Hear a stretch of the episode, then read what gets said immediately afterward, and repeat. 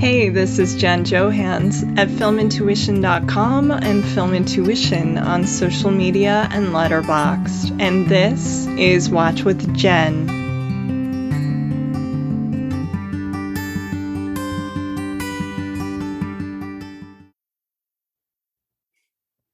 Today, I am absolutely overjoyed to welcome back to the podcast one of my dearest friends, the talented freelance illustrator, blogger, and film fan, Kate Gabrielle, the designer of both the season one and two versions of our gorgeous Watch with Jen logo, who also has done work for the TCM Film Festival, Netflix, Doubleday, Mental Floss, and more.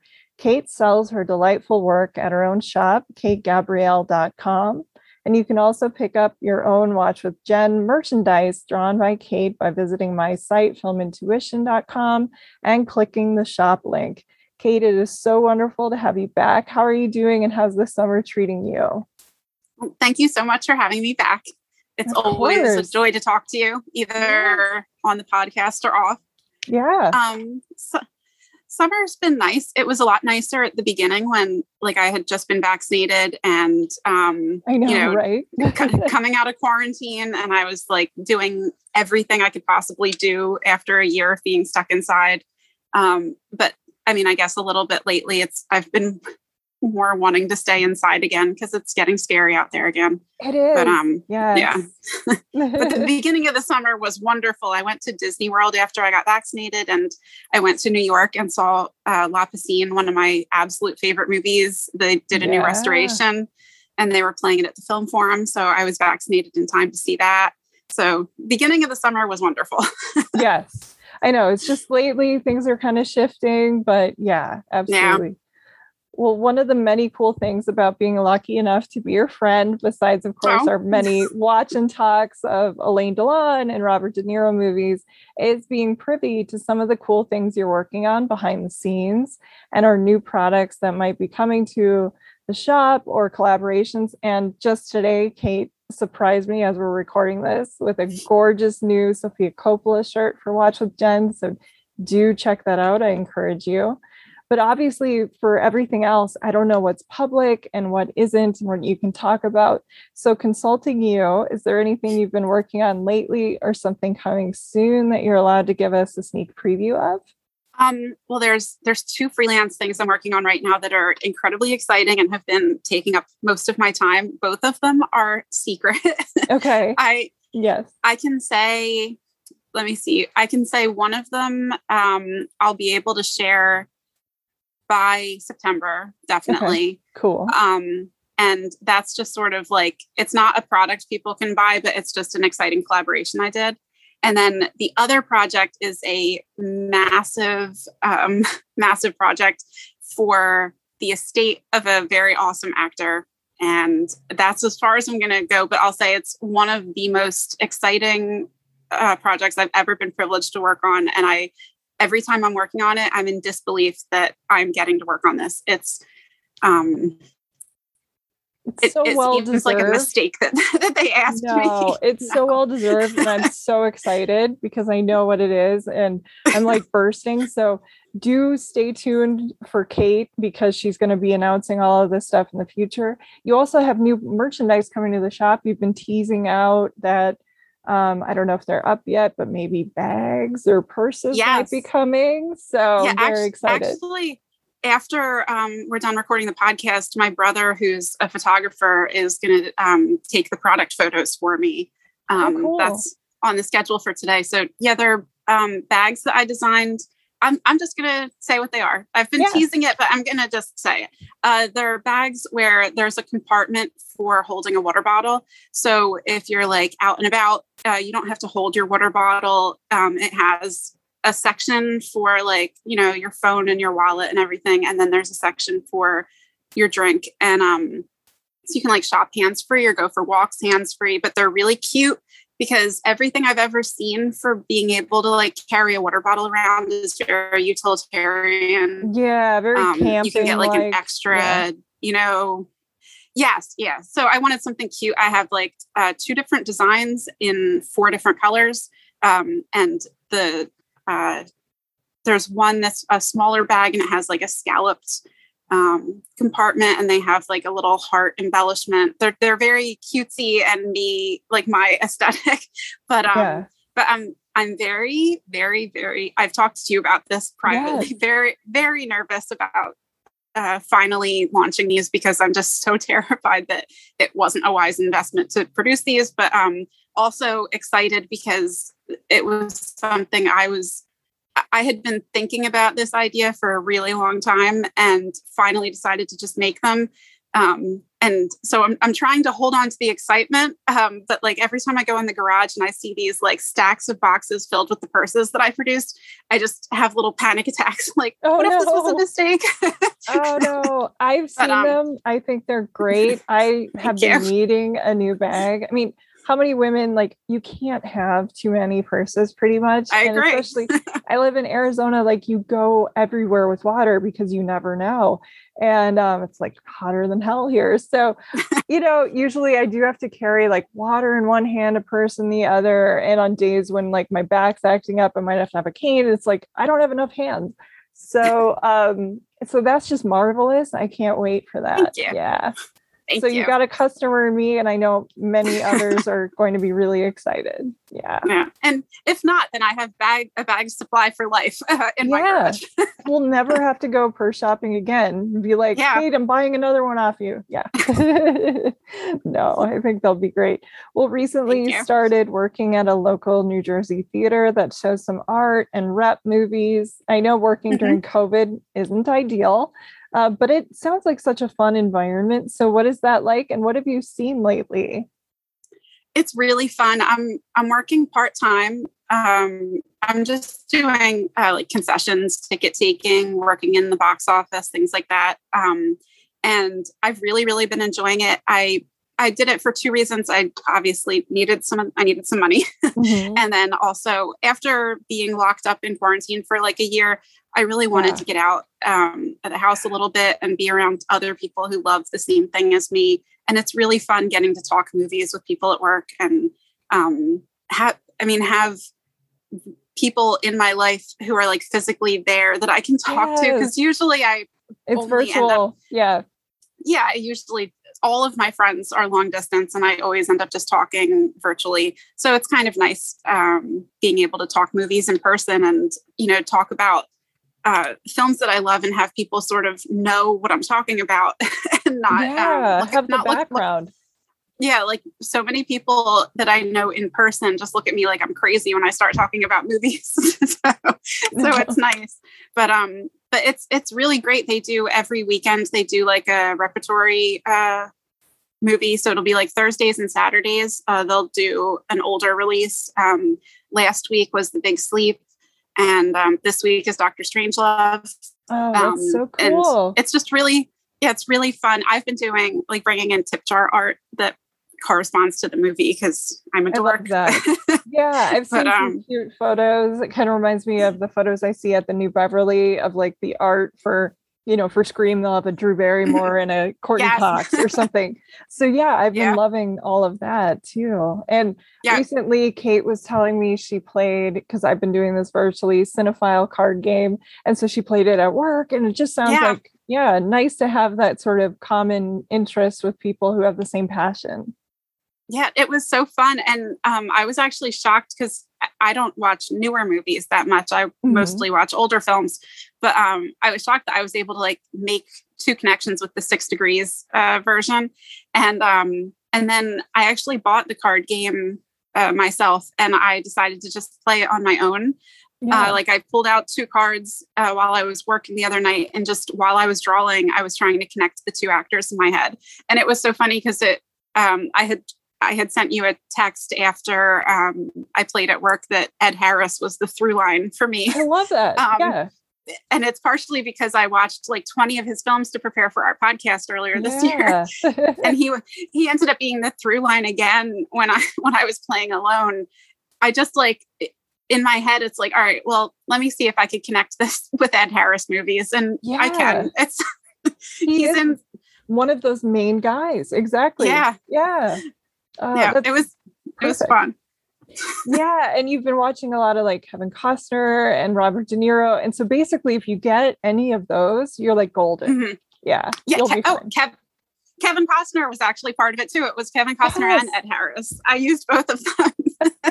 oh my gosh, that is so good. Yeah. And you've been watching a lot of 1986 movies. So mm-hmm. you're going to be way more up on those than probably other people in the group. I mean, you'll be fine.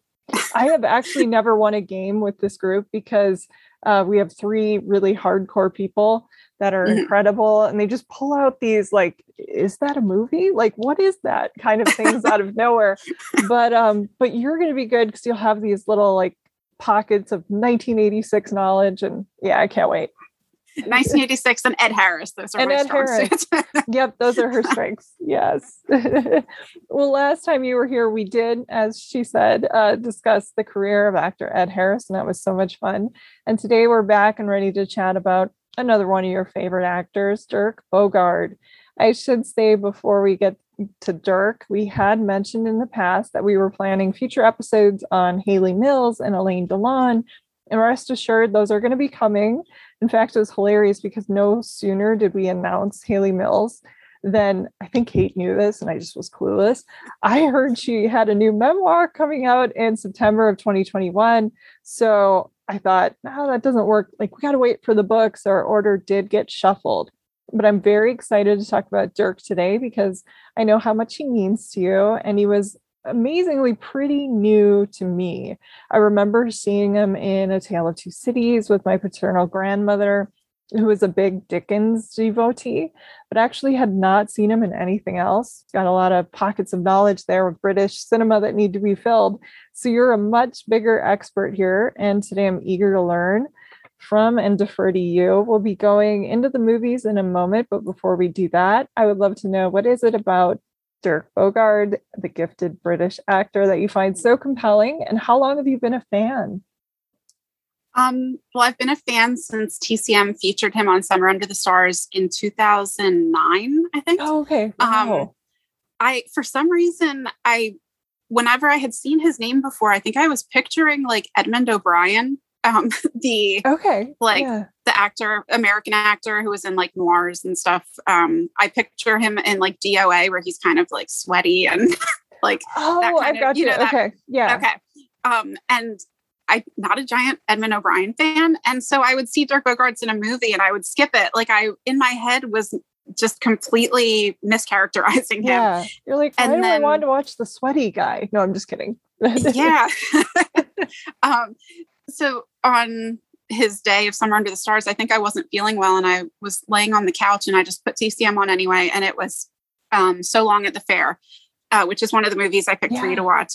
And um, I just was so smitten. It, I was like, wait, uh, who is this? Um, why was I not aware that this is who Dirk Bogarde is? He's amazing.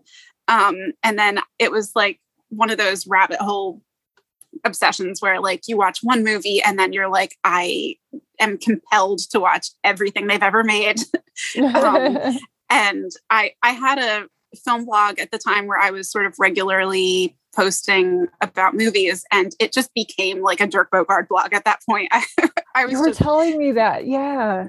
Yeah. I like apologized to anyone who was reading it like numerous times because it was just it was Dirk Bogarde content for like months afterwards. And then I ended up starting a separate blog about Dirk Bogarde because I felt so bad that like anyone who was following me for other content was like only getting Dirk Bogarde. um, and and it was just literally for probably a couple years. I just went through as many of his films as I could find. Um, there was a Hallmark special that he did where he did Blithe Spirit, um, like oh, for television. Yeah.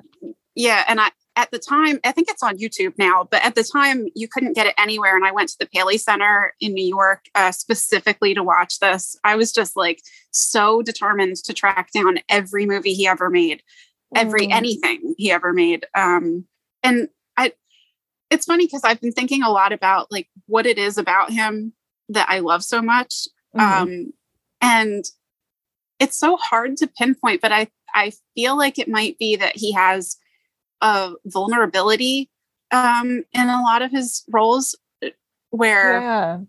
it feels he feels very human um, and especially like for that time period, a lot of people could seem like larger than life and not show any kind of frailty. Yeah. And even even in the roles where he is supposed to be more like um I know there it's tough because I I know you don't know many of his movies, so I don't want to actually like reference I watched any a couple extra. Um, okay, wh- which yeah. ones? I watched Cast a Dark Shadow, which I loved, okay. and then yesterday I watched The Servant, which was oh, amazing. Oh, okay, yeah, that's the one I, I was going to yes. mention. The Servant. Okay, um, yeah, that like in that role, he's obviously not playing a very uh, delicate character. no, but, um, but he's fascinating, very enigmatic. Yeah. Like you just yes. your eye goes right there. And he's he's just so complex and um but also versatile like that he, you know he can play like in um in accident i feel like he is very uh awkward and you can sense like just this feeling of unease that mm-hmm. is just like emanating off of him all the time yeah. where in where in the servant there's this like insane confidence mm-hmm. um yeah but what is know, it hiding like, yeah this bravado yes, yes. but you're like yeah you know when they start talking about the war you're like okay this is coded you know yeah. homosexuality which is dirt mm-hmm. and it's yeah it's brilliant that movie i was yeah completely obsessed and i was looking at the other ones so i was going to ask you for later like which other ones but we'll get to that but yeah no he's a really um, just compelling actor to watch cast a dark shadow uh, completely captivated me as well i love those kind of hitchcockian i'm so glad you were i actually yeah. I rewatched that too, actually. Okay. so the whole Bluebeard it's, it's fresher. Yeah. yeah. Yeah. Yeah. Did not I, it, was crazy because it was right after I'd watched, I think, like Accident and Darling, and then all of a sudden it was a left turn. Yeah. Yeah. Yeah. I mean, it is like it's funny because I was watching an interview with him where he was talking about how in the 50s um, he just felt like he was a matinee idol and um, that you know he wasn't a serious actor that people just thought of him like the beatles kind of yeah. that like women would try to like cut off pieces of his hair when they saw him in oh public and just like complete, you know, Insanity. crazed yeah. fandom. Um, but watching Cast a Dark Shadow, which is actually sort of from I think around that time period, he was doing serious, um, intense roles and yeah. showing, you know, like a lot of people think that he was just he did i don't know if you saw this he did like a series of movies like the doctor series in the 50s i heard about that they were kind of like lighter mm-hmm. okay they were like lighter films. Um, I think a lot of people just associate him with that before he moved into like the heavier roles after yeah. Victim and like like having the servant and accident and stuff. Um, but it is Cast a Dark Shadow, even Hunted. Um, there's some pretty uh, intense roles that he did pretty early on. Mm-hmm. Yeah, he was trying to fight against that, and that's I think it shows um, integrity, and it definitely showed his range. Yeah, yeah, yeah. Well, today I was trying. Oh, go for it. Sorry. I was just going to say, I, I, when I was picking the four movies, I, I, feel like, right, actually, I should just like apologize slightly up front because, um, first of all, I rewatched Modesty Blaise to prepare. And I, the whole time, I just kept thinking, like, I can't believe I made Jen watch this. we'll get to that. I mean, it was entertaining. It wasn't my favorite, but it was entertaining. And I um, loved the color and everything. Yeah. Okay. no, but, um, you're fine. I, I wanted to pick four where I felt like it was sort of like a range and there was uh, yeah, sort of like a, really a, variety. Uh-huh. Um, but I also I I feel like anybody who's a Dirk Bogarde fan who like decides to listen and they see what four movies I pick are going to be like, wait, why didn't she pick Victim? Why didn't she pick The Servant? Where's Death in Venice? and yeah, we'll come back. You know, this might be okay. Dirk part one. We don't know. I know. I always say that to people because I'll get like feedback, like you only picked those Tom Hanks movies or whatever it is. Yeah. it's like, well, that's just what they picked. You know, we can do another mm-hmm. one. Yeah. so it's very funny. Like I'm gonna plan to do an episode on Cary Grant, and I'm sure I could do like 10 on Cary Grant yeah. because he was in everything. So yeah. And so, so many good movies. Yes, exactly. Yeah. Decades of film and different styles of filmmaking. But yeah, today we'll be going chronologically through the movies chosen by Kate, including So Long at the Fair from 1950, when Dirk was in that more matinee idol phase, and then jumping into his acclaimed British art house era, starting with 1965's Darling, followed up a year later with something completely different, Modesty Blaise in 1966, and then going straight to Accident from 1967. We'll likely be referencing other titles as we go, but because we'll be dealing with some spoilers, if you haven't seen the movies, all of which you can find online via YouTube, Kanopy, or Criterion, please proceed with caution. But kicking things off, we're starting with an intriguing gaslight thriller probably the best case of screen gaslighting since Hitchcock's The Lady Vanishes and also Gaslight, of course. We're talking about director Terence Fisher and Anthony Darnborough's So Long at the Fair, based upon the 1947 novel from author Anthony Thorne. In the film, which was made in 1950, two British siblings, played by Jean Simmons and David Tomlinson, journey to Paris in 1889 after their first evening at a small hotel. Uh, following busy few hours going out to dinner and to the Moulin Rouge, Vicky, played by Jean Simmons, awakens to find not only that her older brother has vanished, but also has all record of him from the hotel and the uncooperative proprietors keep insisting that he was never there. Going to the police and then the embassy after a witness to his existence dies, she assumes all hope might be lost until she meets Dirk Bogarde, to whom her brother had loaned a small sum of money the night before. And fortunately, Putting his head together with Vicky's, the two strive to get to the bottom of the mystery. A very compelling and all too real period thriller, as all of us, especially women, are made to feel gaslit at one point or another. I really enjoyed this one and I know you love it. So, talk to me, Kate, about So Long at the Fair. You said it was your first Dirk, and yeah, yes. I'd love to hear I'm, more. I'm so glad that you liked it. Um, yeah yeah I, it's funny because i actually sort of knew the plot of this one when i watched it because i don't did, did you have you watched alfred hitchcock presents? Um the I've his tv some show? of it but like you know i would have okay. watched those episodes years ago. Yeah. Uh, there's one actually with his daughter pat hitchcock that's basically the same plot except that it's her mother instead of her brother who oh, disappears. Um, and I had seen that before I saw the movie, so I sort of like suspected what was going on when I watched it. Gotcha. But um, but it was it, it was still I thought it was amazing, and like I said, it hooked me completely, hook, line, and sinker for yeah. Dirk when I watched it for the first time. Um, there there was just something about the setting, you know, that it takes place like you know at the World's Fair and um, in Paris, and it was just so.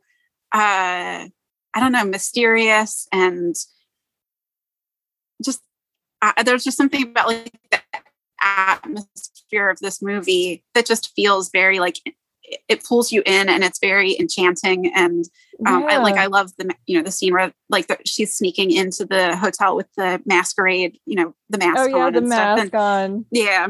Yeah. it's just you know and but also like that everybody is so sinister too. I love the woman who plays the uh owner of the hotel or or not owner maybe maybe owner? I'm not sure what she is but the person who's yeah doing doing doing most most of the gaslighting. Yeah um, yeah and you know just everything about it is just very well done i think and i love uh jean simmons and dirk Bogarde together. I wish that they had been like a screen team or something. Like they're just very well suited together. Yeah, they had um, really good chemistry. It was kind of gothic and kind of eerie, yes, but gothic. I liked but I liked their charm together. It was cool to see David Tomlinson in something other than Mary Poppins because at first, yes. like, how do I know him? And then, oh my God, yes. So that was great. Um, the other thing, uh, it made me, it completely hooked me. I love all those stories like, no, you're crazy. No, I'm not. Those kind of things. And um, so immediately after that, I'm like, I need to watch Flight Plan again, which is not even a great movie. I don't know if you've seen it. It had um, Jodie Foster. Jodie Foster. Yeah. Okay. Yes. It wasn't even the greatest, but I remembered it had a similar premise where she goes on mm-hmm. an airplane and you know, and her daughter. They say her daughter, right? Yeah. Yes. Like you didn't come on here with a kid, and you're like, what? So, um, yeah. yeah. So I watched that one right after. But it's funny. I was thinking why Dirk Bogarde, I mean, he's very handsome, he has a very good screen presence, but maybe a big reason why he appealed, at least to me when I watched this, and I don't know if it was the same for you. I recently rewatched um, for a James Cameron episode a bunch of his movies, and in Aliens and in Terminator, he's like backing a woman up with something crazy. And in Aliens, ah. um, the character Michael Biehn plays has I was realizing it's the hottest line a guy can ever say, which is "I believe you," and he says that to Sigourney Weaver, and then all of a sudden I'm like, okay, I was not expecting to have a crush on like 1986 Michael Biehn, but we're here now. And so then it was around the time I watched this, and I'm like, I think it's just these handsome men that are like backing up women, and like mm. I believe you, and you're like, that's just great, yeah. Yeah, that is such that a enough. good point. I don't know. That never that never even occurred to me. That could be oh. like the catalyst for this whole Dirk Bogarde obsession. I don't know. That was for me, but I don't know. Yeah. Yeah. I mean, it is like you, there is a little bit of like a you know knight in shining armor element where you know mm. she feels so hopeless, and yeah. you know also she says she didn't have any other family you know, like who is she supposed to go home to and stuff. And then he finally swoops in and is like, I believe you and I'm going to help you get to the bottom of this. And it's yeah. How can how can you not fall for that? I know. It's amazing. Yes. Yeah. And I think we're both kind of close to our brothers, or I was mm-hmm. much closer growing up. So if you're close to your sibling and you watch this movie, then it really gets under your skin. Like, who has yeah. a brother? Like, you know, like oh, nobody messes with your brother. Too yeah, yeah. So when I was I was like transported to being a kid and thinking, you know, nobody's going to mess with my sibling. So yeah, yeah it's actually it's funny that you mentioned that because I literally just before we were uh, before we got on the call, I was um, booking a trip to Connecticut for me and my brother oh, for um, next March. We're going to go to. They're doing like a '90s convention. Um, yeah, and uh, someone on Twitter sent me the link and like within minutes, I texted him and was like, "Would you want to go to this with me?" And um, he texted back like, um, "Yes, de- definitely." And like literally just within like the span of 15 minutes, I had booked uh, this trip to Connecticut for next year and like photo ops with Melissa Joan Hart. And oh my gosh, so it's like a 90s convention. That is so cool. Yeah, yeah. Oh, and Melissa Joan Hart, she's like one of your faves. Yes. Yeah. Oh, I can. Yeah, cool. I, I shouldn't go down that path, but like I'm a huge Clarissa, Clarissa explains it all fan, so it's yeah. very exciting. But, oh, but yeah, so cool. ho- hopefully I won't like wake up in the morning and find that his hotel room is boarded up and uh, that know. he's missing. yeah, you'll be like, text me every 30 minutes oh, or that line from although, Parks and Rec. Yeah, where you're like, although, text me every half hour so I know you're okay. No. Although maybe if he does disappear, then I meet someone like Dirk Bogarde and all as well. yeah. Yeah. I mean, it's a risk we're willing to take. No, yes. no offense to the brother. no, I'm just kidding. But you know, at least we can't spoil that, you know. But yeah. Yeah. Uh-huh. Silver lining. silver linings, you know. Yeah, you get a Dirk, you never know. No, I'm just kidding. Were you guys, you had talked to me, this is totally off topic, but I love it you guys were going to maybe go to New York, was it to see Goodfellas? Are you still doing that or with Delta? Are you um, kind of yeah, I'm not sure because of Delta. Yeah. It's it, we're just like iffy about it's a train ride for us to go to New York. Ooh, um, yeah, I can yeah. So I mean, it depends a lot around here. They've been doing a like I live in New Jersey, and in New Jersey and New York, um, they've been implementing a lot of vaccine requirements. So, like to go to mo- movies in New York, I think you have to be vaccinated. So, it would be safe to go in the movie theater. But I'm just iffy about the train unless they do Im- implement some kind of uh, safety requirements or something. And I'm not sure if we'd want to drive in or not. But yeah, yeah, into but, the city. But, yeah, but Goodfellas is my brother's favorite movie, and you introduced me to it this year, and I loved it. So I I would really love to see it on a big screen. We'll see. I know I've um, never seen it, no. so I was going to live vicariously through you. but with Delta, I totally understand, and at least you've got that yeah. '90s convention, so that's very cool. Yes, yes. And hopefully things will be better by March. so. Yes, fingers crossed. Everybody get yeah. their third shot by then. Hopefully, yeah. Yeah. Well, and next, first and second. I know, get, right? Yeah, yeah, everybody get one. yeah. Be like Oprah, and you get a vaccine, and you get a, no. Okay. well, next we have one of the most famous and acclaimed British movies of the 20th century. One that was a big hole for me of films that I needed to see and always wanted to, and I just don't know why I never have. So I'm awfully glad that you chose director John Schlesinger's 1965 landmark Darling, written by Frederic Raphael, nominated for five Academy Awards, ranging from Best Picture to Costume Design. The film starring Julie Christie as a beautiful, bored 20 something model looking for existential meaning in a series of men garnered Christie the Oscar for Best Actress, as well as awards for Best Original Screenplay and Best Costume Design, though most synonymous with Julie Christie, of course. Dirk Bogarde steals a number of scenes from the actress, I thought, particularly late into the movie during an explosive fight. He plays a TV interviewer and journalist who leaves his wife and kids for the model early on, and then, of course, trouble arises. They're both extraordinary here, as is the whole cast. So, Kate, tell me your thoughts on Darling. Um, d- did you enjoy it? Oh, I did very much. Oh, I good, thought it good, was good, very stylish. Just the performances were so good.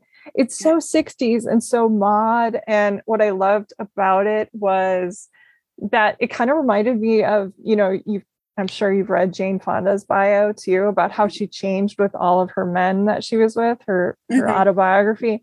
And it kind of reminded me of that because we have this sort of model who doesn't really know who she is so much uh, without a man. Like she's married at the mm-hmm. beginning, meets another guy and becomes like a different incarnation of herself, then meets the advertising guy, becomes a different, and then eventually royalty.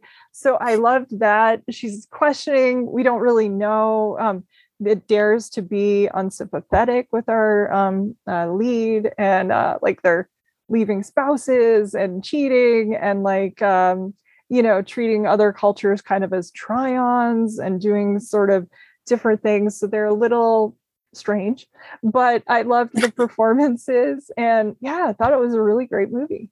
Oh, I'm so glad. I was actually so worried because I, you tweeted, uh, it was like, what are the two? It was something like uh, tweet two movies that would make a weird double feature that you just watched or something. And you tweeted like Darling and um, another one. What was the? It was a oh. um, comedy with Charles Grodin, maybe. Um, oh, Clifford. Yes, okay, it was Clifford. so strange okay. because and, there was that article about Clifford that day, and I had uh-huh. never seen it. And I was like, I guess I have to watch Clifford. And then, how weird is that to follow up Darling with Clifford? But yeah. yeah somebody replied to you and said at least they're both amazing. And you said like it depends on your definition of the word. And, and that was and Clifford. I was like, oh no. Yeah that was Clifford. Oh, I was so God. worried. No I didn't want to no. I didn't I didn't want to come out and ask this so I was just was like I'm so relieved you liked the movie. Oh no. Have you seen Clifford? I don't get why no, people love no. this movie. Oh please. Like yeah, it's a cult film, I guess. I heard that Nicolas Cage actually broke a VCR, rewinding like a scene over and over again. I watched wow. this thing and like after a half hour, I was just like, why do people like this? And so it kept going and going. And somebody is like, no, it's amazing. And I'm like, depends on like it's amazingly bad. I don't I don't know. So yeah, no, okay, I'm so relieved. Darling, great. Good. Yes. Good. it's one of my top four favorite movies ever. I oh, love really? this movie so much. And I, it, it's, yeah, it's one of those movies where I actually, after I watched this one to prepare uh, for talking to you, I, I thought like, I might love this movie too much to be able to articulate anything about it. Like it's, I um, understand um, that feeling. One of those movies, yeah, yeah like wh- when you're done watching it, you just feel like full, um, uh, full of love for the movie, for the world, for the fact that cinema exists. It, it just, um, it, I can't pinpoint what it is about it that it's like, I love so many moments in it. I love mm-hmm. the arc as a whole. I love the way it ends with the woman singing um, on the the street. I like every decision that was made about this movie. I love it to pieces like it's it's so hard to even explain like there's a lot of um choices with the direction too. Like I like when the uh, all of the clothes are piled up on the bed and then it cuts to them laying on the bed uh, mm-hmm. after all the party guests have gone. I love yeah. when there's it seemed new wave yeah. kind of inspired. Yes. Mm-hmm. Yeah. I mean, that actually might be part of it is that I love like French new wave so much. And this is actually yes. almost like a British version of that. Mm-hmm. I could mm-hmm. see like almost I could actually see this having been directed by Truffaut in a way. Like there's yeah. elements I think um, that remind me of why I love Truffaut so much. And like I loved uh, the scene where they're taking the pictures of her and they keep freeze framing the shots. Very Jules and Jim. Yeah. Yeah. Yeah. Mm-hmm. It's just um, I mean, these are silly little pieces to pick out, but like I just I I can't put into words how much I love this movie. I love Dirk Bogarde in it so much. Um, I love the scene when they're sort of like falling for each other, but they're still married and they're kind of like, do we, don't we? Um, mm-hmm. and and he says, like, what do you want to do? And she goes, or, or no, she says, what do you want to do? And he goes, I don't know, and stares off in the distance. And then he looks back at her and goes, I do know. Mm-hmm. And and then goes, I don't know. That's yeah. It's like, oh, the dialogue is just, I don't know. I do know. Yeah. I, I don't know. Today but we the, get over explaining dialogue and yeah. Yes. But yep. it, the way that they look at each other and saying those words, it's mm-hmm. perfect. Mm-hmm. I I don't even know how to describe how perfect it is. I just I love it so much. And and like you said, their fight scene on the oh my goodness um, on the subway, mm-hmm. unbelievable. Um, yeah, you know, and and even when they're I I feel like this is one of those things where it's um, most people who collect physical media can relate to this but that scene where uh, she starts like throwing his books on the ground and it like zooms in on his face being angry yeah and she's like you know your precious books it's like anybody who collects like books or dvds probably in that moment is like don't touch my books or don't touch my dvds yeah it, it's like i relate to that so much. And his character like you genuinely feel that he is like um like like she doesn't have anything that sort of anchors her and is constantly looking for something. Yep. yeah but she you, is. but you feel like he actually has found it. He has fulfillment in his job when you know when he's mm-hmm. working you get the sense he likes what he does and he really does like his books and he cares about literature you know when they go to visit the author he genuinely cares about the author where she cares about how it relates to her and um you know yeah I, I, I actually like I love so so much that like every time that it seems like she might be having some personal development, you know, she goes to the funeral and she's looking for him, and you feel like uh, maybe she sees the error of her ways a little bit and then immediately it turns into her picking up newspapers because she thinks that she's going to be mentioned in there having been at the funeral mm-hmm. you know it's just yeah um I, yeah. I love little things like that yeah it's about you know like vapid consumerism and she doesn't know mm-hmm. uh, what she's looking for it also it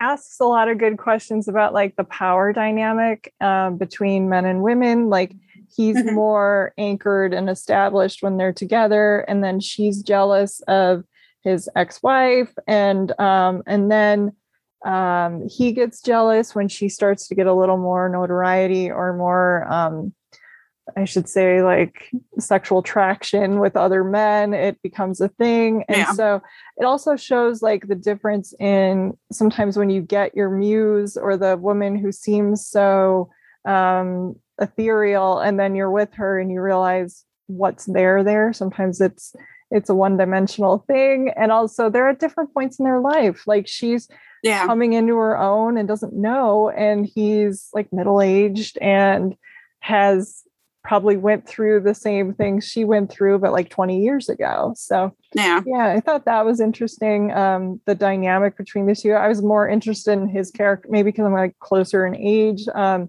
but I did enjoy the idea of like this young model because my mom modeled in the 60s. She was nothing like Julie. She was very bookish, very shy. So she was nothing like that character. But I thought that was kind of fun to like imagine um, what it would have been like to model in the 60s. Um, because my mom did that a little bit locally. That's so neat. And so, not like super famous. She wasn't the happiness girl or whatever, which I love. That's such a great um, note in the film. She's the happiness girl at some very unhappy moments of her life. So, yeah. kind of showing the surface level of advertisement, uh, advertising, and the changing '60s.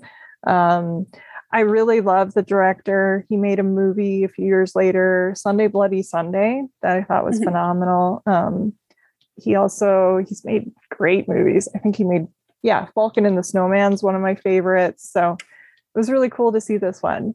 I'm so glad you liked it. I yeah. I feel like um the the one quote from the movie that I I think about it a lot um when she says it should be so happy or it should be so easy to be happy. I wonder why it isn't. And I feel like that's almost like the theme of her life in the movie yeah. is just con- like that constant searching for it, even though she's not, I feel like she's definitely not a sympathetic character and not supposed to be sympathetic, but I always end up a little bit uh, um, empathizing with oh, yeah. her, her like just endless like quest to find whatever the thing mm-hmm. is that will finally make her feel happy and fulfilled even though she's always doing that at the expense of other people yeah um, it's it's this like constant searching and i feel like that's something i i first watched this when i was actually like way closer to her age I think um, now I'm definitely closer to Dirk Bogarde's age. Yeah, but I still feel like that searching where you, oh, you yeah. constantly are um, you look at your life and you think like this isn't bad. It should be so easy to be happy. So why am i not? And i i think about that a lot and that um maybe she can be like a lesson that you you look at her life and think you should be happy.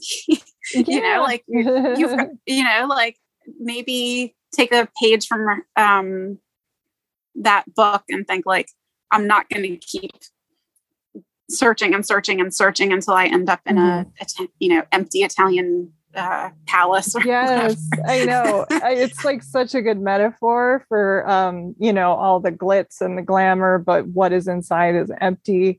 And yeah. kind of like don't um, expect to find happiness and meaning in other people. You have to bring mm-hmm. that yourself. And so, yeah, yeah, there's a lot going on in this one. Yeah, for sure.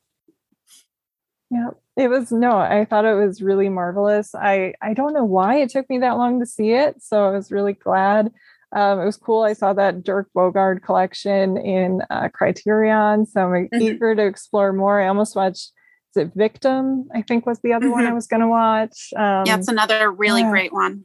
That's that's another yeah. one that's uh, like a iconic uh, yeah. Dirk Bogarde movie, and also like very important in British cinema, and also actually helped change some laws in England. Oh, really? Um, cool. Around homosexuality. Yeah.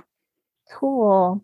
Well, yeah. this brings us to a colorful oddity, a spy spoof inspired by James Bond movies and loosely based on the British comic strip Modesty Blaise, the film directed by Joseph Losey and written by Evan Jones and the incredible Harold Pinter, was adapted from a story crafted by the co- comic strip creator Peter O'Donnell. The gorgeous Monica Vitti plays the titular criminal mastermind who's recruited by the British Secret Service to protect a diamond shipment, along with her trusty sidekick, played by Terence Stamp, who was my favorite character and performance in the film. Dirk Bogarde goes full on camp in this movie as the criminal mastermind Gabriel. It's a stylish bit of nonsense, likely a big inspiration to both the Austin Powers franchise and the French spy spoof uh, OSS 117 series, which is a lot of fun. It was an interesting watch, a big live action cartoon but yeah, I'm afraid this one wasn't my favorite, mostly because while absolutely stunning, I think Vitti was pretty miscast um, as the oh. lead here, but that just oh. might be me. Um, but again, the visuals and the creativity, it's so 60s. I could see why you would love it. And I'd love to hear your thoughts. Yeah. Um, well, I I sort of I knew we had discussed this before where I said I really didn't think you were you were going to like this that much. Mm-hmm. Uh, but I I just wanted to be able to talk about it. Oh yeah. Anyway, like um because uh, I even before we decided to do the Dirk Bogarde um, podcast episode, we had talked about doing like when we were just exchanging movies and chatting. Um, oh yeah, and you brought up yeah, Modesty Blaise. yeah, I was thinking about making you watch Modesty Blaise then. Um, I thought better of it. And then for some reason I was like, nope, we're doing this on the podcast. That's okay. Yeah. Um, but I I love this movie. Like you said, the colors, it's so fun. Yeah. Um, I love I I love how yeah. yes, I love how campy it is. Um I I think one of the things I love the most about this is how much fun it seems like everybody was having making it. Um, like Dirk Bogarde, for the most part, other than a couple movies, like uh, Hot Enough for June is one of my favorites. That's a spy spoof from the 60s, but it's really mm-hmm. hard to find. I wanted you to see that one, but. Oh, okay. um, oh yeah, I think you mentioned that. I, yeah. I probably, yeah, I might just send yeah, I think I might just send you my DVD, but to talk about it on the podcast, I'd feel bad because like it's really oh, hard to, yeah. to, find a copy if if somebody wanted to watch it. But um, or at least I think it might be on Region Two DVD, but not available anywhere here. Mm. But anyway, um, he doesn't seem like he gets to really have a lot of fun in a lot of his movies. Yeah. And this one, he just seems like he's having a blast. And I love mm-hmm. that. Like, there's so many scenes, like when he's deciding which lobster to eat, or he's taking a sip from this like giant champagne glass that has a goldfish swimming in it. Um, I know, yeah. or you know, or like ripping off his angrily ripping off his white wig to reveal mm-hmm. his natural black hair underneath. Um, there's, yeah, there's just like sure so many something. scenes. Um, yes. At first, I was like, "Did they dye fantastic. his hair?" Yeah, it's a good wig. Like, yeah, it really actually it looks it looks good. But um, I love when he dictates the letter in the like voice of an American general. Yeah. but then but then sort of like interjects a note in Cockney while he's dictating the note. It, uh, he just seems like he had so much fun. There's uh, the scene when um they're just they're blowing up a rocket ship and the uh pe- the people on the rocket are just having like a like cute little discussion um, and they're listening in from the victim or from the uh, villain headquarters yeah. and um and when they're listening dirk bogarde says like it's such exquisite torture like he just he just has so much fun with it it's it's so hard not to like just bask in the joy of this movie i feel like um and yeah. it to touch on monica vitti i actually I love her performance in this. I okay. I don't I'm not familiar I'm not familiar with the uh, source material, so I don't know if that would have like influenced how I felt about the role if I knew mm-hmm. what she she was supposed to be like. Kind of like uh, people who are familiar with Breakfast at Tiffany's as a story think yep. that Audrey Hepburn shouldn't have been Holly Golightly. Yeah, um, but if you're not familiar with it, you know, then you think that she's fine, I guess. Mm-hmm. So yeah. Um, I think Monica Vitti just again, same as Dirk Bogarde. I think it seems like she's having a lot of fun. She's so well known for doing these like incredibly heavy Antonioni movies. True. Yep. Um, but she got her start in comedy, and I think it's fun that she was able to like come back and do some of that after doing these mm-hmm. intense, um, you know, like really heavy films. And I think it seems like she's having a lot of fun. And um, I love like her random hair changes, like when uh, Dirk Bogarde's like, I preferred you as a brunette, and then her hair just changes to be brunette. yes, at the table. Uh, I love. It's just so crazy and random and fun, and I love. Um, I love the scene when her and Terence Stamp sing and are eating ice cream. Mm-hmm. Uh, just oh, ran, I thought they had really blue. good chemistry. And yes. I love Terence Stamp. You know, it's interesting because they do look like they're having a lot of fun. But then after I watched it, people were sending me snippets. Like, I guess Terence Stamp just wrote a book and he was mm-hmm. kind of coming down on Dirk um, about the making of the movie. He was like, Dirk mm-hmm. tried to make his character bigger and um, whatever. And then on the making of it, um, I guess Dirk had said, Monica Vitti is the only leading lady he ever had that he actively disliked. Um, Yeah, and That's I guess I know, and I think maybe it was because um, there was a lot of clashing because um, the guy mm-hmm. that made the comic strip wanted it to be his way. And of course, it's a film. It's like, mm-hmm. you know, it's going to be its own thing. And yeah. um, Vitti was with uh, Antonioni. And so when he would come to the set, he would like whisper direction to her and she would take it.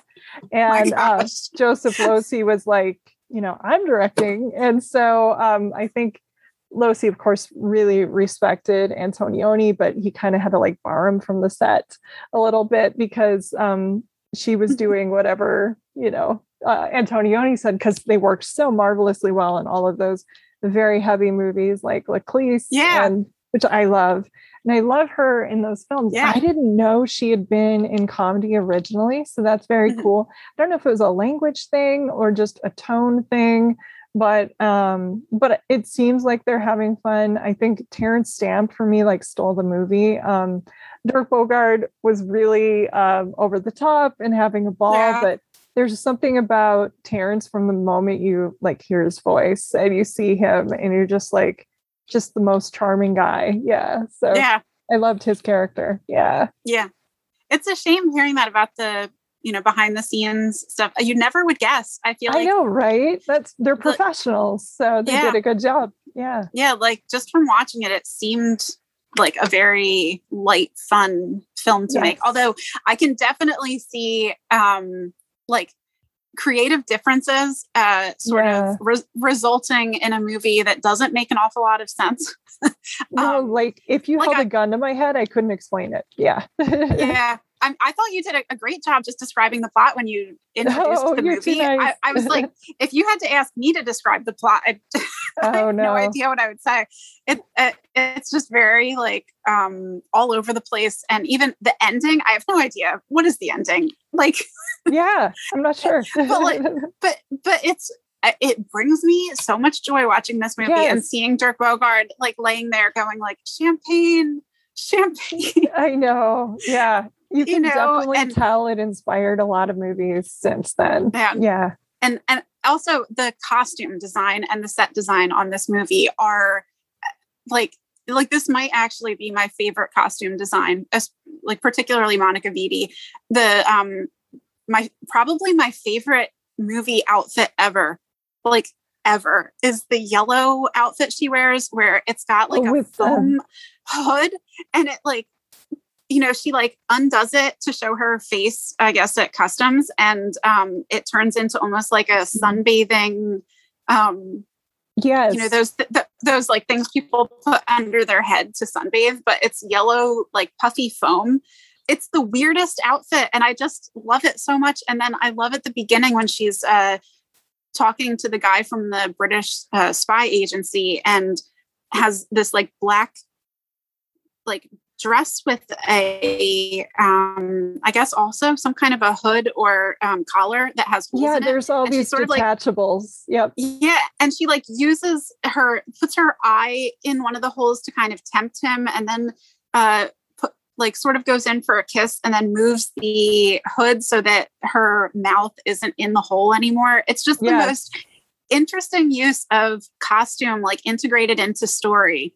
Mhm. Um, and that you know the way that they constantly use the outfits that she's wearing as part of the the story like her Yeah. um, cuffs that she's wearing that have the tools for them to break out of the jail Mhm. um you know and then uh when she's in the apartment and um is like romantic with the the guy in the apartment and they can't figure out how she got her cat suit on. There's like no zipper anywhere. Oh yeah, that's right. yeah. It's just i just i just love how many times like her costumes aren't just like outlandish and interesting but they actually are like part of the, plot almost. Yeah Um, they're figured into the dialogue the plot um i also love how they just kind of blend into the background like they make sure Mhm. sometimes there are clashes and then sometimes it doesn't clash it completely goes. The colors are just so eye-poppingly gorgeous like the fuchsias and um, blues and yellows like you can see how this would maybe really delight like a grade schooler if you put this on for them Mhm. and they were just probably would get totally enraptured by you know you can't really make heads or tails of what's going on but you can just watch it and yeah get Yeah. fall into the whole spell of the of the movie that they're weaving there. It's so fun. Yeah. Yeah yeah i feel like like people who really like jacques demy's use of color would actually maybe enjoy this um because it is just complete fun with color not trying to like um you know not even trying to make it easy on the eyes or something. It's yeah, you know, sometimes like, it's whoa. Uh, yeah. yeah, it's just total fun with color. I love Gabriel's whole um compound where it's like, you know, t- uh, tile and spirals and, and um, diagonals, che- checkerboard. And, yes, yeah. just so much Chaos. fun pattern. Yeah. yeah, and I love when when Monica Vitti's in her like cell and it's like this crazy pattern. Oh yeah. Um, cell with a stair like spiral staircase that goes up into his like lair yeah. or whatever. Yeah. it's it's just so fun and crazy. And I love how she like comes out of the floor with the one finger holding up the little door. Just every, everything everything about this movie is so visually delightful. And I also just love the way that both of them deliver lines and um, just I don't even if they weren't actually having fun, they deliver yeah. everything. Oh with, no, they're with, professional actors with yeah. such fun. You know, yeah. I, I love I love when uh, he says that he's the villain, so he'll have to kill her, and she says, "But I'm the heroine. Don't I get away?" just, I don't know. Very it's a cute. horrible, horrible Monica Vitti impression, but um, hey, but I just no, that's I, cute. I just love this movie. it is. It's like bubblegum. Yeah. Yes. So it yep. should be fun like that for sure. Yep. Sunshine and bubblegum. So I think people, you know, yeah, it's like don't try to follow it. Just completely watch and uh, get yep. swept away. It's also one of those that I kind of call like a good background movie, sort of like mm-hmm. a Jacques Tati movie, like um, which I love, like uh, Mon Oncle and you know Playtime and some of those where you almost think if you had it on in the background of a party, and then you could just sort of watch bits and pieces. Like Martin Scorsese has talked about at his apartment, he'll have one movie on in one room and another on in another room, and he'll like walk around the house working and from room to room and you could kind of see like having this on in the background would inspire a lot of creativity so i yeah. can see that with your art um, your artwork i can see that this would be a good source of inspiration yeah. for you yeah. yeah. and also the the plot feels so like not cohesive that you really could just like pop in and see a scene yep. and just enjoy, enjoy that scene and then yeah enjoy a different scene. Yeah. Yeah. Yeah, exactly. Very episodic and very bright and fun. Well, lastly, we have the film that I might have liked as much, if not slightly better than Darling, actually. And that's mostly because I think it's such a searing play like examination of a handful of people at a crossroads in their life. So it's 1967's Accident, directed once again by Joseph Losey from a script by the great Harold Pinter. It's the third of four collaborations that would include, in addition to Modesty Blaise, An Accident, also The Servant, which was excellent, and my favorite Losey, uh, which is The Go Between from 1971, but that one does not star Dirk Bogarde. Based upon the 1965 novel by Nicholas Mosley, Accident, which won the Grand Prix Special du Jury at the 1967 Cannes Film Festival centers on a middle aged Oxford professor played by Bogarde who gets involved in the love lives of two students that he tutors William, the earnest and affable Michael York, and Jacqueline Sassard's uh, enigmatic Austrian beauty, Anna, to whom he is drawn despite being a devoted husband with a few kids and a pregnant wife. Opening after a car accident, the timing and events of which we're unsure for a bulk of the movie. We see glimpses of that, and the film foreshadows some emotional collisions surrounding these characters, as well as a fellow professor played by Stanley Baker that never quite play out the way that we were expecting, which is what makes this film so gripping. I found it very compelling and utterly hard to shake. It kept staying in my head after I watched it. So, how about you? What's your take on Accident? Oh, I'm really glad that you liked it. Isn't yeah. it crazy actually that this is the same director as Modesty Blaise? It is. Yep. Yeah. I, yeah. I love I love Joseph Losey. I feel like again, he's almost like a director version of Dirk Bogarde, where it's like this like yeah. insane versatility. Mm-hmm. Um, like he did Boom, uh, that mm-hmm. like really campy Elizabeth Just Taylor all over Richard the place. movie. Yes. Yeah. Um, also, uh, kind of fun fact: he apparently actually did five collaborations with Dirk Bogarde. He directed uh, The Sleeping Tiger.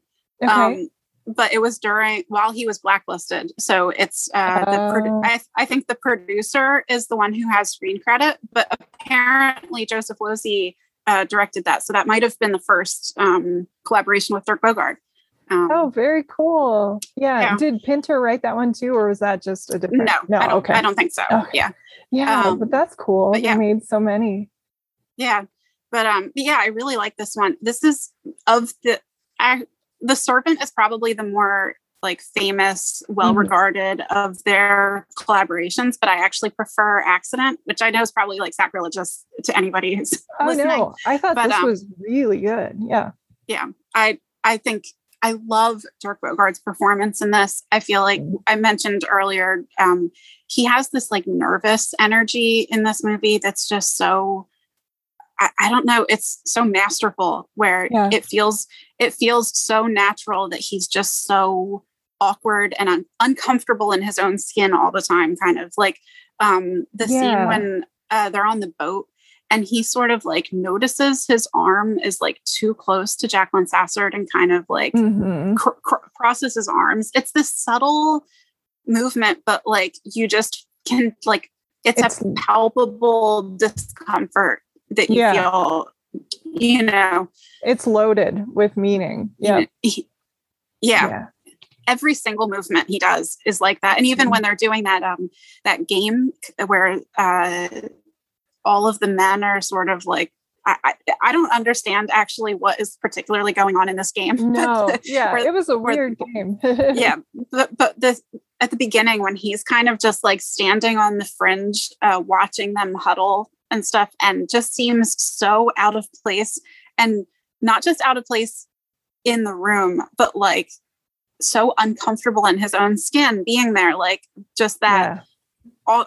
awkwardness. And I feel like probably because I'm also very awkward that I can relate to I that feeling. Yep. Yeah, where um and I don't see it a lot in movies where you sometimes see people who are supposed to be outsiders and awkward mm-hmm. and like sort of on the outside looking in, but that scene where they're doing that and he just seems so um why am i here? I yeah. should not be standing here.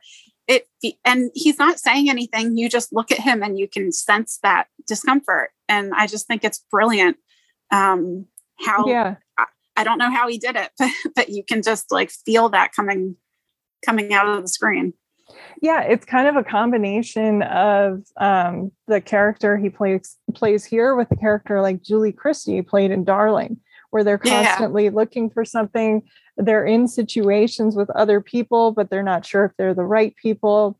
Um, you know, you see his questioning. He's very uncomfortable in his own skin, as you were saying. He also sees, um, I think he's going through a midlife crisis. It's a cliched word, but it's so true. He sees the Michael York character as somebody who has his whole life ahead of him um, and is like both jealous of him and drawn to the Anna character, but also um, I think resents what she represents because she is free at the moment. He doesn't know a few things about her. So yeah, it's a masterful uh, film of like people who you think about one way might not be living the life that you would expect. Like you think, oh, he's yeah. this married, happily um, contented man he's not, or oh, she's just this innocent girl who um, he doesn't want to get involved with him uh, fixing up students, which made me laugh because I had a professor who actually fixed me up with a different one of his um, former students. So that was kind of funny.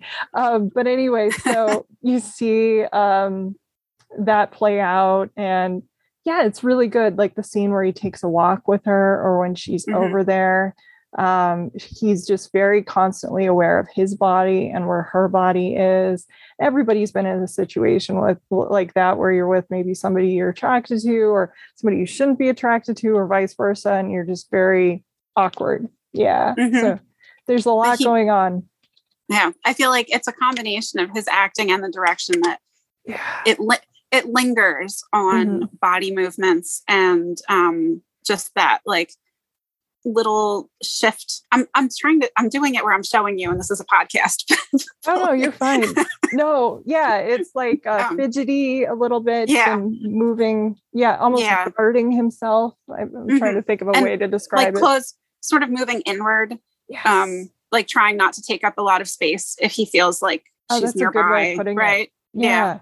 Um, but it's very like a lot of scenes where that's all that's happening is just you're noticing him moving and you know the camera is just sort of like watching. It's mm-hmm. you know there's no dialogue. It's just the awkwardness happening. That's yeah. it. Um, i love that.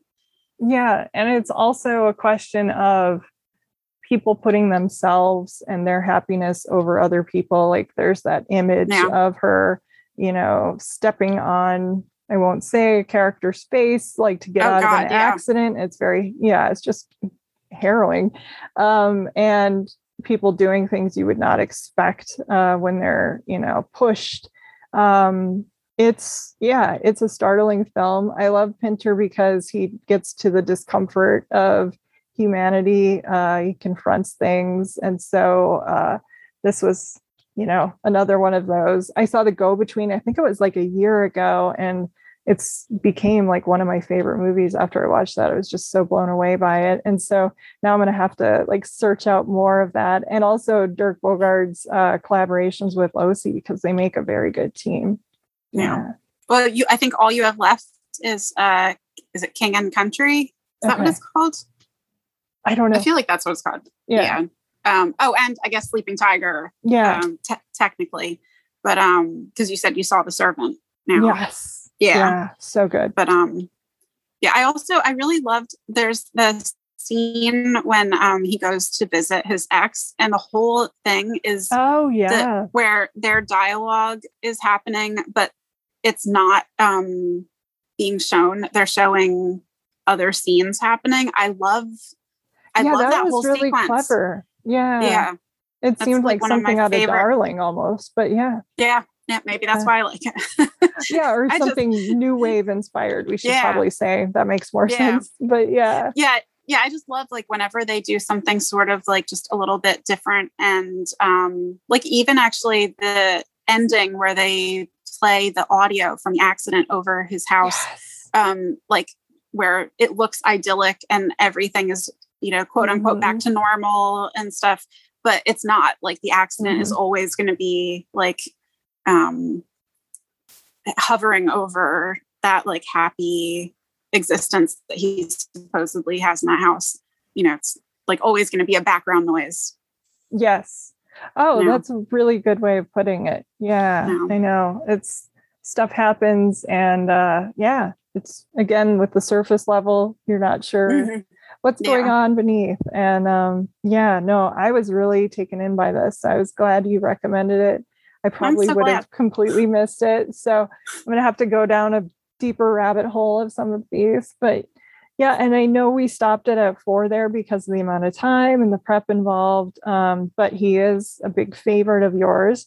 So, as an expert, I would love it if you would recommend other movies he made that you enjoyed. You've mentioned a few that you think people should check out, and including mm-hmm. me, of course. Yes.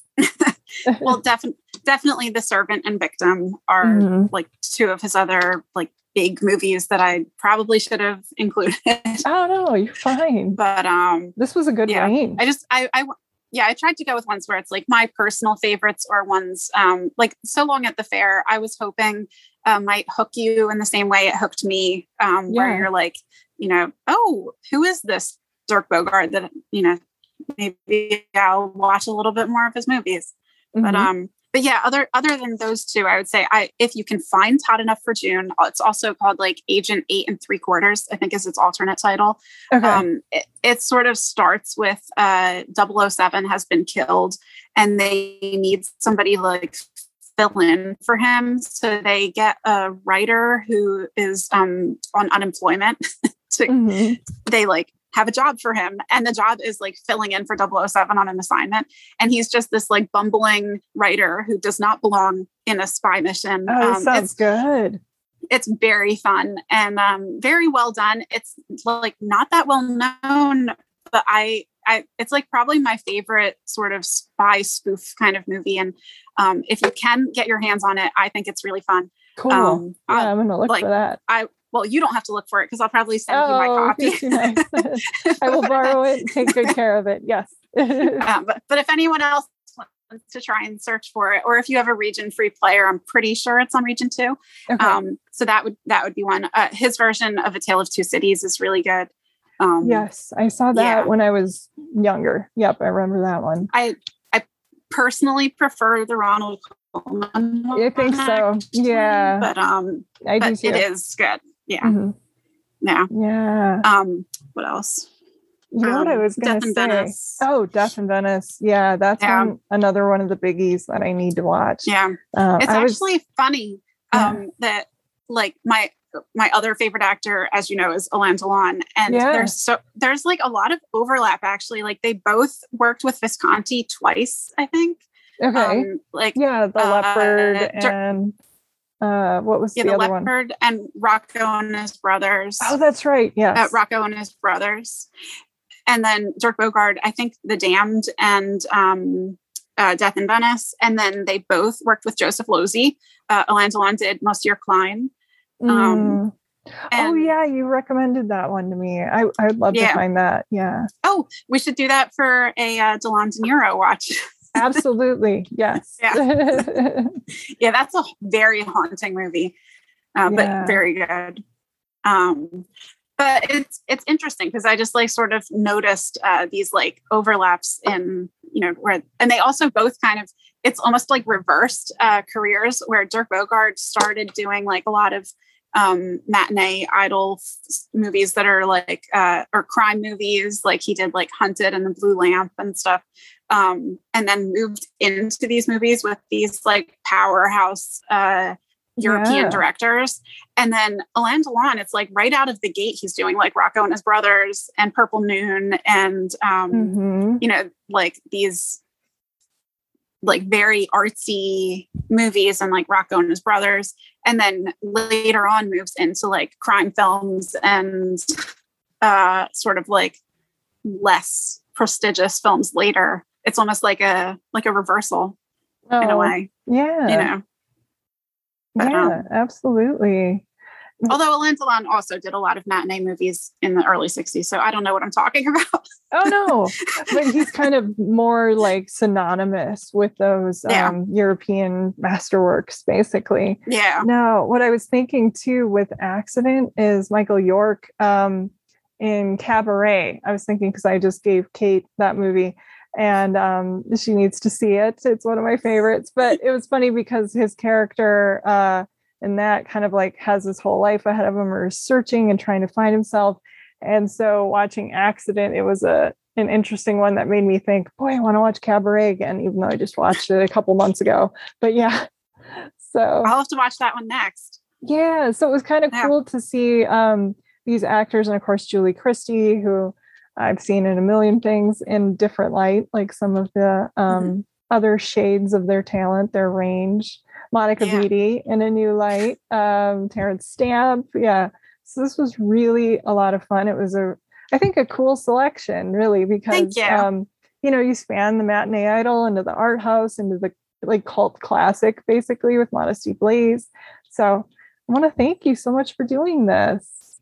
Well, thank you for having me. This is Jen Johans at filmintuition.com and Film Intuition on social media and Letterboxd. And this is Watch with Jen.